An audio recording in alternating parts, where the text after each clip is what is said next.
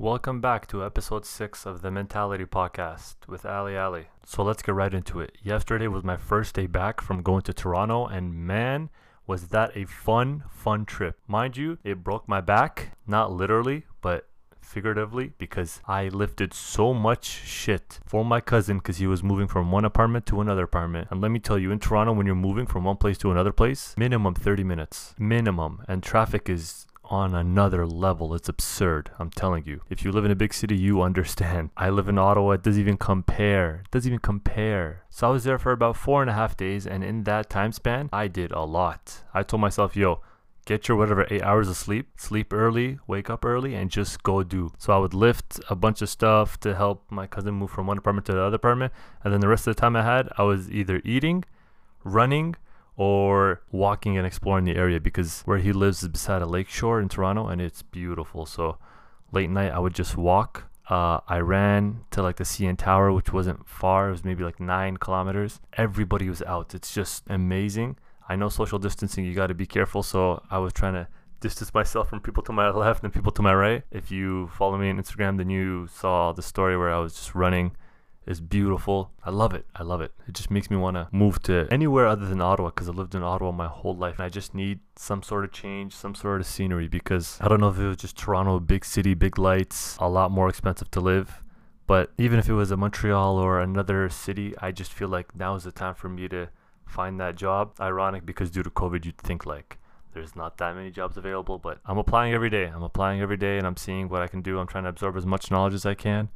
I learned a few things in Toronto. Very interesting. And yo, let me tell you, if I or when I move to a building, I'm definitely getting one of the highest floors. Yeah, it's more expensive, but man, the view, I could just see myself sit on the balcony for hours. Literally for hours. Like I sat on my cousin's balcony looking at the view and I had a notepad and a pen and I was just writing, writing anything that flowed in my mind. I had a book I was reading. Oh, it was so nice. So nice, guys. So, something I wanted to share with you guys since I was writing this and I was just, you know, flowing through my mind. I wrote on a piece of paper was uh, not to overthink. And I wrote in capital letters, I'm looking at it right now. Just do and learn. So, just do stuff and learn. A lot of times I overthink, and I've probably said that before on previous episodes. And I'm sure some of you that's listening to this right now, you may not think that you're overthinking, but most likely you are overthinking. All it takes is for you to make a decision and then you start second guessing yourself. The idea once you have the ability to just pick something, pick a decision and go, if you mess up or if you make a mistake, you learn from it, keep going. Mess up, make a mistake, pick yourself up and keep going. And that's something that I randomly just came to me when I was on the balcony. Beautiful weather, seeing everybody run and bike in front of me. I was like, stop overthinking in life, Ali. Just do and learn human beings throughout lifetime, we're more or less patient. Definitely more patient than we are now. Now it's like we need everything instantaneously through an Amazon order, through a Netflix video or movie, whatever. It's all at our fingertips, right? And I was asking myself, what's the rush? What is the rush? If you're lucky, you live to what 100, 110 years old. Most likely, our lives go what to like life expectancy in Canada is what 67 or something, almost 70 years old, and that's the majority of people. It's like you have an entire life. What's the rush? Try to implement patience all the time. I look at my friends, I look at other people, and they got nicer cars, they got nicer places and i'm like hey just ground yourself because if you can't be patient right now what makes you think when you get those stuff you're just not going to want the next best thing and the next best thing and the next best thing so just ground yourself and it'll help you in the long run. There's many scholarly articles that talk about this, how gratitude changes your way of thinking and how once you fully accept and embrace where you are, the universe will give you better things. I'm reading this book actually called Stumbling on Happiness by Daniel Gilbert. And just from the title, Stumbling on Happiness, you may think, oh, it's like a self help book, which I do read from time to time, but it's actually not that. Even the author says it's a book that explains the psychology of the mind and how humans tend to think about the future too much. He posits that we human beings are the only species that think about the future or dwell on the future. So I just thought that was interesting. So, like, try to live in the present moment. And I was doing that in Toronto. Just a small example here. In Toronto, I was trying to be present and live in the moment and not worry about okay, well, like what am I doing tomorrow or or next week or yada yada yada. You know, just try to be in the moment. And if you do that every moment of your life, you'll get more out of that moment. You know what I mean? I also went to go visit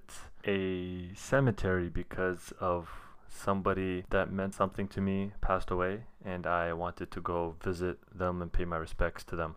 But it was my first time, believe it or not, entering a cemetery. I've driven by them all the time. But to enter one, it was very obviously it was very uh, like it wasn't jolly, all happy, especially because I went at nighttime, and it was very uh it was very intense because the person I was going to see that passed away, they hadn't had their tombstone, I believe, up. So I eventually found the location where this individual was buried and I just kind of stood there like I didn't know what to say you know uh, didn't know what to say out loud so I wrote a page or two of what I wanted to say and then I kind of read that out loud. It's weird I had to almost transfer my my thoughts on paper before I could actually say it out loud because I I was all over the place. It was it was difficult, it was emotional, but at the end of the day, it put in perspective that uh life is very finite and until you're actually standing in front of a grave and you see somebody that was alive once upon a time, not even that long ago, and then how their health slowly deteriorates, it's uh it's tough but it's eye opening as well because you get hit with the reality that every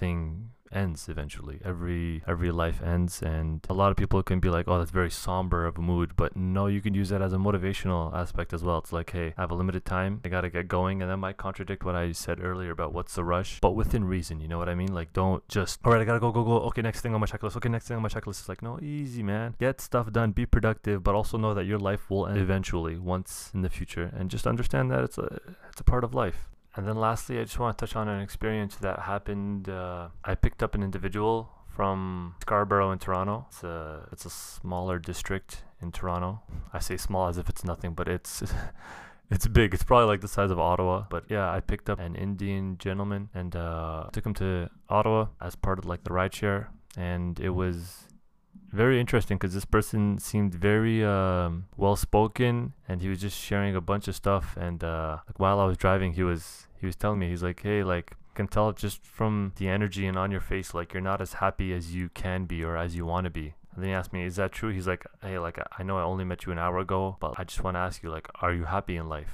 as I'm driving, mind you, 110 kilometers an hour, I'm like, what? Because he's sitting in the back seat. I was like, sorry. He's like, are you happy in life? I was like, it's just weird because like you don't get somebody to ask you, hey, are you happy in life? It's kind of like a existentialist question. You're like, whoa. But I was like, uh, yeah, not as happy as I can be, but I'm I'm happy. I I'm content. I'm aware that uh I'm in a situation right now in my life where I have just graduated. If you haven't listened to that podcast last week, I did. I recommended it. I I was really excited, and I still am. I still sometimes pinch myself. I'm like, yo, I'm done. I'm done. Now it's like the time to apply to places and see what I can find. But back to what I was saying about about being happy. Pretty much told him I'm happy because I'm grateful for what I have. And he thought that was interesting because he has like a master's degree in like engineering or whatnot. And he was telling me how like he likes to do a lot of research and he was reading that the majority of people, I think he said 65 to 70% of people don't even know if they're happy or not. So when you ask them the question, are you happy? They give you an answer so generic that it doesn't even answer if they are happy or if they're not happy. You know what I mean? I was like, oh, okay that kind of makes sense because people don't wake up and be like, hmm, am I happy today? No, they just kind of go about life and don't think about that. So I pose a question to you just like this random gentleman I picked up come to Ottawa asked me, Are you happy in life? Like really think about it because uh, if you can get to a point where you're fully content and most likely it would stem from a very difficult hardship because if you can endure something very difficult in your life, you're most likely to come out of it even stronger. And that's why people that have never gone through any obstacles tend to crumble under pressure or tend to not make it anywhere close to where they want to make it to in their life because they can't handle the pressure or they just can't can't battle through adversity really. Think about all the obstacles you've gone through in your life and just think can i and if you're currently in an obstacle ask yourself when i come out of this how will i be able to use this experience as something to propel me to somewhere else? And this guy that i was talking to he was so interesting because for the five hours that i was driving or four and a half hours i was driving we actually never even turned on music once. It was just constant talking and talking and talking and he shared something that I thought was quite interesting, and it was how he got heartbroken when he was younger. I think he was in his 30s right now, 32, I believe he told me. And when he was younger, he got heartbroken so bad. Like he was in a relationship for seven years. And it's funny how me striving to be a psychologist and a bunch of these experiences come into my life where in this case I was driving, but a bunch of times people will like tell me their problems and I'll either try to create an evaluation plan or just kind of be like, okay, this is what you got to do. Or I think, you know, based on what I've learned, this is what you should look at. And then that should help you. Or I give them small tips. So I just just popped into my mind right now as I was telling the story. He shared something quite profound, and it was how uh, he was with this girl for seven years, and then he found out that she cheated on him uh, with his best friend, which was like, wow. He came back from another country. He was working abroad. And then when he came back, he found out that she was hooking up with his best friend. And the best friend never told him because he didn't want to like break his heart or I don't know, some shit like that. And I was just like, oh. And then he was like, you know, I thought I was to marry this girl. But I told myself now that I will never get another relationship. I will never fall in love and I will never get married again. And I was like, hmm, I don't know if that's the right idea.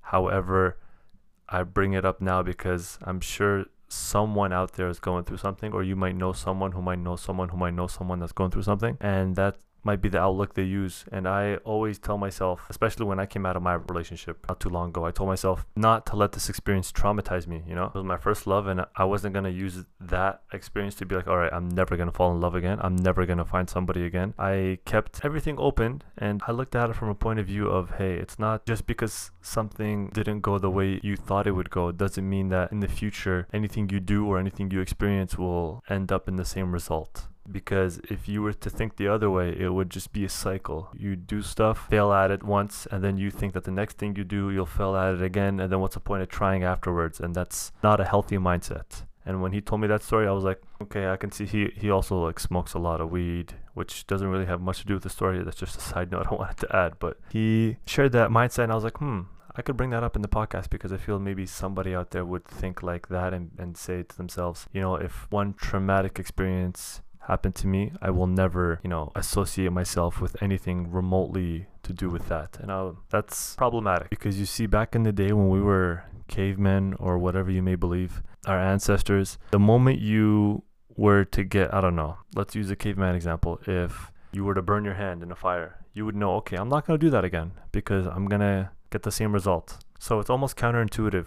For example, to use the love story that the gentleman was telling me, it's like why would you fall in love again because you got hurt so bad and it took you years and years? He told me he couldn't eat for a while. He was just devastated. He lost his job. So it's like, why would I associate myself anything remotely to do with love? But that's the thing. It's counterintuitive, but in the long run, it helps because you may not know that next wall, that next barrier, that next experience might be the experience that changes everything for you. And just like the caveman example, if you get hurt doing something once or twice, you're like, okay, why would I do that exact same thing again? But that's where you got to kind of go against that and say, no, I'm going to do it again in a different way and then hopefully get the result that you wanted. I hope that made sense. Uh, in my mind, it made sense when I was talking about it, but that's all I'm going to really say for this episode.